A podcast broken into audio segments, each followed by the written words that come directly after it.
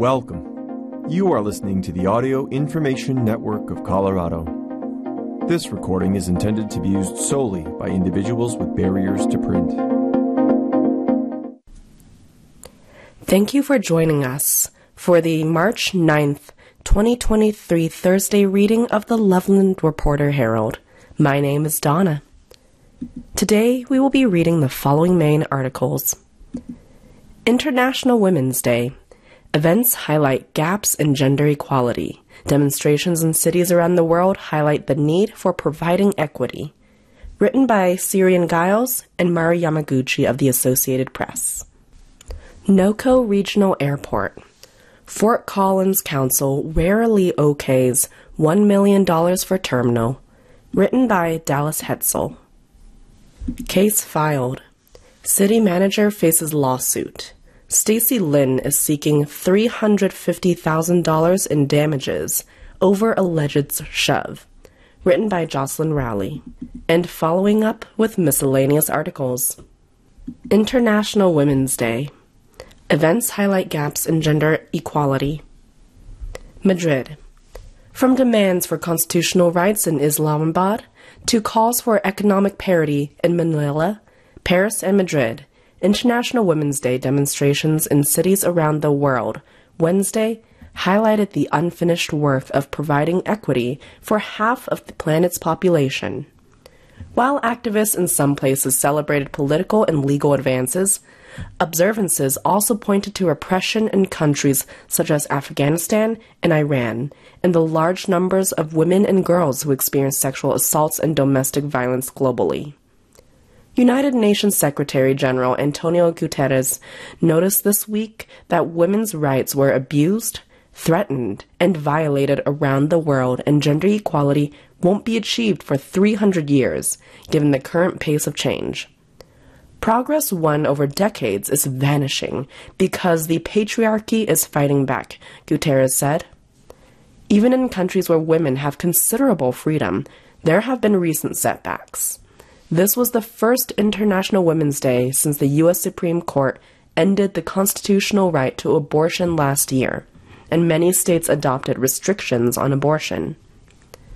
The United Nations recognized International Women's Day in 1977, but the occasion has its roots in labor movements of the early 20th century.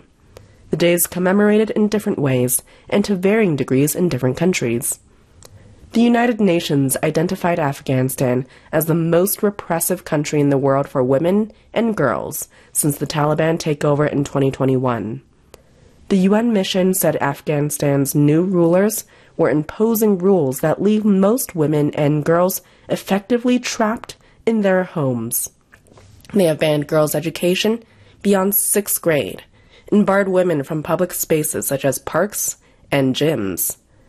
Women must cover themselves from head to toe and are also barred from working at national and international non governmental organizations. Afghan women's rights campaigner Zubaida Akbar told the UN Security Council that women and girls in the country are facing the worst crisis for women's rights in the world.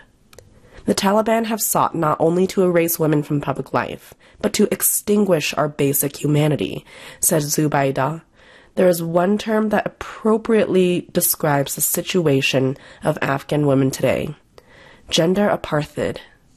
Women gathered in Pakistan's major cities to march amid tight security. Organizers said the demonstrations were aimed at seeking rights guaranteed by the Constitution. Some conservative groups last year threatened to stop similar marches by force. Women's rights activists in Japan held a small rally to renew their demand for the government to allow married couples to keep using different surnames. Under the 1898 Civil Code, a couple must adopt the surname of the husband or wife at the time of marriage. Surveys show majority support for both men and women keeping their own names. In the Philippines, hundreds of protesters from various women's groups rallied in Manila for higher wages and decent jobs. We are seeing the widest gender pay gap, protest leader John Salvador said. We are seeing an unprecedented increase in the number of women workers who are in informal work without any protection. The first female leader of Tanzania, President Samia Suluhu Hassan, said during an International Women's Day rally organized by an opposition party that she has brought a new level of political tolerance to the East African nation. Hassan has been accused of continuing her predecessor's John Magufuli anti-democratic policies, but she lifted a six-year-old ban on opposition rallies in January. The opposition is lucky that it is a woman president in charge, because if a, misunderstanding occurs, I will stand for peace and make men settle their egos, the president said. In Turkey, women converged on a central Istanbul neighborhood to try and demonstrate for their rights and protest the staggering toll of the deadly quake that hit Turkey and Syria a month ago. Thousands braved an official ban on the march and were met by police who fired tear gas and detained several people. Similar incidents marred past year's efforts to hold the march. Groups held banners saying, We are angry, we are in mourning, a reference to more than 46,100 people in Turkey who died in unsafe buildings and the hundreds of thousands left homeless in the February 6 quake. In Europe, hundreds of ethnic Albanian women in Kosovo's capital protesting domestic violence threw black and red smoke bombs at the police headquarters. The protesters, who rallied under the slogan, We March, Do Not Celebrate, accused police, the prosecutor's office, and the courts of gender discrimination. In Russia, where International Women's Day is a national holiday, President Vladimir Putin presented state awards to several women during a Kremlin ceremony. He singled out a military, paramedic, and a journalist for fulfilling their duties during the war in Ukraine which the Kremlin insists on calling a special military operation. In Spain alone, hundreds of thousands of women, with expectations taking the total over 1 million, as in previous years, attended evening demonstrations in Madrid, Barcelona, and other cities. Big rallies were also organized in many other cities around the world, and while some countries only minor events were held. Although Spain has for years produced one of the biggest turnouts on March 8th, this year's marches are marked by a division within its own left wing government over a sexual liberty law that has inadvertently led to the reduction of sentences for hundreds of sexual offenders.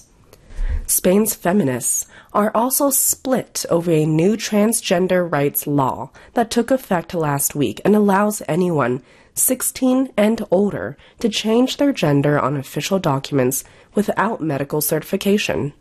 At a public Women's Day event, a group of young women interrupted Equality Minister Irene Montero to argue with her about the law, which some feminists argue threatens to erase or displace women. Elsewhere in Europe, tens of thousands of people marched in Paris and other French cities, brandishing posters with the messages Equal Pay Now and Solidarity with the World's Women. The rallies focused on protesting proposed changes to the pension system, which women's groups say are unfair to working mothers. The protests came hours after President Emmanuel Macron's government presented a new gender equity plan which would prohibit companies that do not publish a gender equity index or have a poor rating from getting public contracts. Women's salary in France are on average 15.8% below men's. NOCO Regional Airport. Fort Collins Council warily okays $1 million for a terminal. Northern Colorado Regional Airport on Tuesday got the final $1 million dose of money it needed to begin construction on a new, scaled down terminal. But the Fort Collins City Council 5 to 2 second reading approval came after plenty of scolding. I'm holding my nose to support the outlay, said Councilmember Shirley Peel. I won't support any money after this. Mayor Jenny Arndt who also sits on the airport commission, said she too would balk at anything else. The council had voted to approve the contribution on first reading February 21st, with Councilmember Kelly Ohlson the lone no vote, noting that he disagreed with the airport's co ownership arrangement as well as how the facility codenamed FNL is governed. But in the two weeks since that meeting, support for the airport's management took a one two punch. In a special meeting called with three days' notice last Thursday, the Airport Commission, citing safety risks, voted to demolish four of its hangars, displacing aircraft owned by dozens of tenants at a time when storage space for the small planes is scarce along the Northern Front Range. Meanwhile, Council members learned that the Federal Aviation Administration had decided to end the experimental remote control tower system it had implemented in 2015 at Leesburg Executive Airport in Virginia. The same system also being tried at the Fort Collins Loveland Airport. I feel a lot less like an outlier now because of the new developments, Ohlson said, and member Emily Francis agreed changing her vote from yes two weeks ago to no on Tuesday after telling airport director Jason Licon that she had too many concerns with the airport and the feasibility of it becoming the hub you want. Although scaled back from its original $31 million plan to an estimate of $25 million, a new 19,000 square foot terminal still is being designed to include two airline gates in hope that the airport, co owned by the cities of Fort Collins and Loveland, can once again lure scheduled commercial airline service, which it lost in 2019 when Allegiant Travel Company canceled its routes from the airport to Mesa, Arizona, and Las Vegas. And last June, when Avelo Airlines suspended flights to Las Vegas and Burbank, California, just after eight months airport officials are eager to get the construction underway, hoping for completion by late 2024. Fort Collins' contribution matches an equal amount approved unanimously in January by Loveland City Council, plus $2 million from airport reserves, all designed to secure an anticipated $21 million in federal coronavirus aid, relief, and economic security CARES Act money to build the terminal. Licon told council members that the airport's 10 year financial plan includes operations and maintenance at the terminal. He said it's currently earning a per passenger payment from Landline, a Fort Collins company that shuttles passengers between FNL and Denver International Airport, and that money can be used as a revenue stream until scheduled airline service is restored. Fielding a question about the future of the airport's remote air traffic control pilot program, Licon pointed out that the Virginia project was driven by the private sector, whereas the one at FNL was driven by the Federal Aviation Administration with no local investment.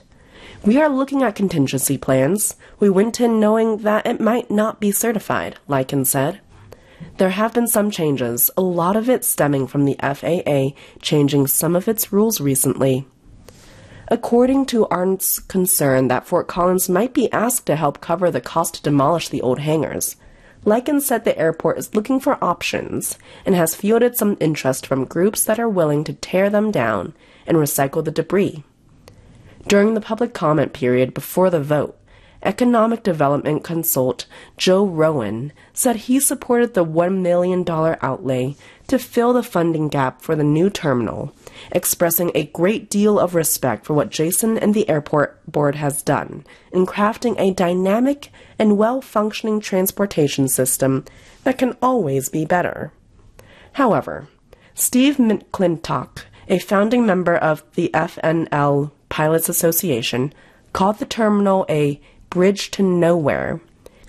He said he suspected that Licon's ambition is to replace general aviation with multi-million dollar hangar for jets at the Northern Colorado Airport, but added that it'll never be the mini DIA Jason wants.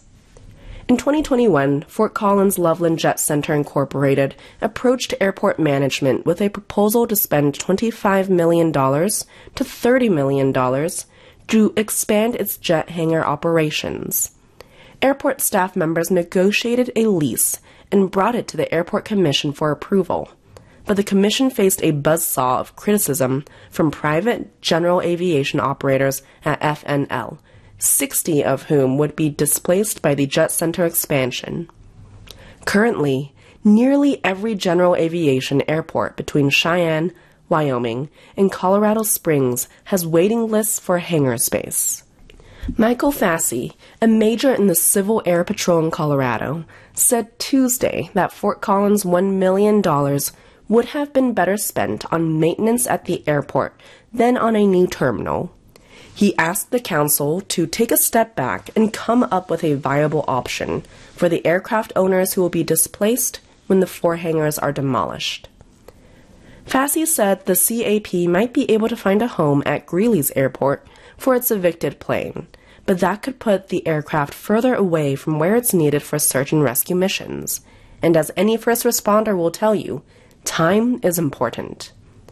The hangars, built between 1965 and 1977 by private developers, were deeded to Loveland and Fort Collins after a long term leases had expired. The airport has been leasing the hangars to private aircraft owners on a month to month basis since 2020. The four buildings contain 57 usable hangar units with 64,500 square feet of storage space and house the aircraft of 47 individual tenants. A news release issued by the Airport Commission last week said FNL has been able to extend the usage of these buildings to maximize their available lifespans, but can no longer be supported by the cities due to multiple factors that are due to an age and deterioration. The release said a gradual phase out for the old hangars was originally intended to ease the impact on tenants and allow the new hangar development to take place, but a structural analysis of the buildings identified structural concerns, limiting their time for use. However, Fassey told BizWest that the analysis was done last September, adding, Now it shows up. I don't understand the rush and why this has popped up now. Noting that the targeted hangars generate $214,000 a year in rent revenue, Fassey asked why that revenue hasn't been used to take care of them over the years, instead of letting them deteriorate. The airport has offered to provide outdoor tie downs for the evicted small planes, but Fassi told BizWest that the sun and hail would beat the out of them, and then the insurance company is not going to cover it. I don't think the pilots are being unrealistic. Interviewed before Tuesday's meeting, airline pilot Mark Cohen, Secretary Treasurer of the FNL Hangar Association and General Aviation, doesn't get the care and feeding it's due. More people want to go after the commercial stuff, because that's what makes your operation get big, instead of a bunch of Cessnas and weekend warriors. There's no glamour to that part of general aviation, but with no air carrier, general aviation is paying all the bills out there at FNL. Cohen, a retired Air Force lieutenant colonel who ran an airbase in Kuwait and ran programs for one in Italy, said he would have prioritized getting a permanent control tower and expanding a runway at FNL before building a terminal. Those first two things I listed are pretty much safety issues, Cohen said. Especially if their premise is about safety, then safety ought to be their focus on the airfield noting that Centennial Airport in Arapahoe County announced Monday that it had received $4 million from the FAA to pay for site selection, engineering, and design for a new air traffic control tower. Cohen said, Not many airlines are going to want to operate in and out of FNL without a control tower. When the Northern Colorado Regional Airport Commission decided the old hangars were irreparable and could not be updated to meet the current codes, it agreed to give owners until April 20th to present an alternative plan that would buy them more time. The airport has published information on its decision on its website at flynoco.com slash airport hangars, with a public town hall will be held at 3.30 p.m. Thursday at the Jet Center, 4824 Earhart Road in Loveland. City manager faces lawsuit. An otherwise routine Loveland City Council meeting was briefly disrupted Tuesday when Larimer County resident Bill Mawhinney announced a lawsuit against city manager Steve Adams during public comment. Steve Adams, You have been served, Mawhinney said after handing the paperwork to City Clerk Delynn Coldiron. He then exited the chambers. The suit was filed on Tuesday in the 8th Judicial District Court by McWhinney's daughter, Stacy Lynn, over an incident that occurred on March 29, 2022, at the Larimer County Justice Center. Lynn, an independent journalist, alleges that Adam shoulder checked her as she recorded city officials exiting a courtroom following a hearing on an open records request fired by Mayor Jackie Marsh. In June, Adams was charged with one count of misdemeanor harassment stemming from the incident.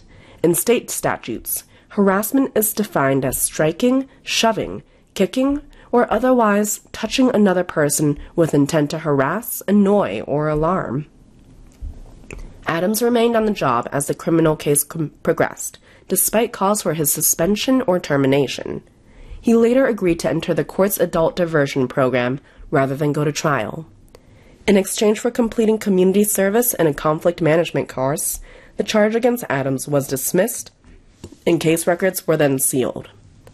After the conclusion of the criminal case, Lynn released video footage of the encounter from three sources, including her own recording taken as it happened. It does not show physical contact between Lynn and Adams, but he does appear to look and walked directly towards her and passed by at a close proximity. Lynn remained on her feet during the incident and later denied that it caused pain to a Larimer County deputy who took her initial report. The incident and subsequent legal case was a frequent topic of comment at Loveland City Council meetings, where detractors and supporters of the city manager sounded off for several consecutive weeks through the fall. Among the former were Marsh, who called for a special council meeting to investigate the matter, but was ultimately rebuffed by other council members. At his annual performance review in December, Adams received a 6% raise from council, boosting his annual pay to $230,624. In the suit, Lynn is seeking voluntary relief of $3,500,000 for two claims harassment and intentional infliction of severe emotional distress. She alleges that the incident with Adams led to the untimely full stop of her journalism work due to, in part, traumatic emotional and psychological impact.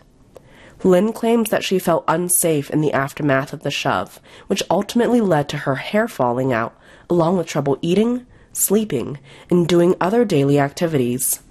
She further alleges that the encounter had a chilling effect on her investigation into what she calls the City of Loveland's ongoing corruption. Adams has 21 days to file a response to the complaint. In an email, Loveland Engagement Coordinator and Public Information Officer Nicole Yost acknowledged the suit, but did not offer any comment on Lynn's allegations. The city is aware of the complaint and recognizes the importance of allowing the justice system to work through its processes and make decisions accordingly, she wrote. As an organization, the City of Loveland remains focused on providing the high level service and dedication the Loveland community expects every day. Yost also indicated that Adams will not face any employment related disciplinary action unless directed by City Council. There is no attorney of record for Lynn named in the complaint. In September, Denver attorney Wade Eldridge laid out the groundwork for the suit, where he provided a notice of claim on Lynn's behalf to Adams and the Loveland City Attorney's Office, Mayor Jackie Marsh, and the Colorado Attorney General's Office. Neither Eldridge nor Lynn responded to the Reporter Herald requests for comment on the matter. Obituaries Brenda Mahoney of Loveland, cremation. Bradley McElmurray of Nunn, cremation. Juanita Williams of Milliken, cremation. No services are scheduled. Robert Albert of Loveland, arrangements pending. Cheryl Baylock of Loveland, cremation, no services. James Campbell of Loveland, cremation, no services at this time. Edward Cordova of Severance, memorial service, March 18, 2023, 10:30 at Viegut Funeral Home. James Duke of Loveland, Body will be donated to science. Carmen Flores Perez of Loveland. Viewing today, 4 to 8 p.m. at Viegut Funeral Home. Memorial service Friday, 10:30 a.m. at Viegut Funeral Home. Kelly Green of Loveland. Arrangements pending. Cleone Lavashek of Loveland. Arrangements pending. Sally Lawson of Thornton. Arrangements pending. Kay Lechman of Loveland. Memorial service Saturday, 10:30 a.m. at Viegut Funeral Home with a reception following service at Viegut Reception Center. Lavetta Power of Lenexa, Kansas. Cremation, no services. Norma Watts of Loveland. Cremation. Services will be held in Mississippi.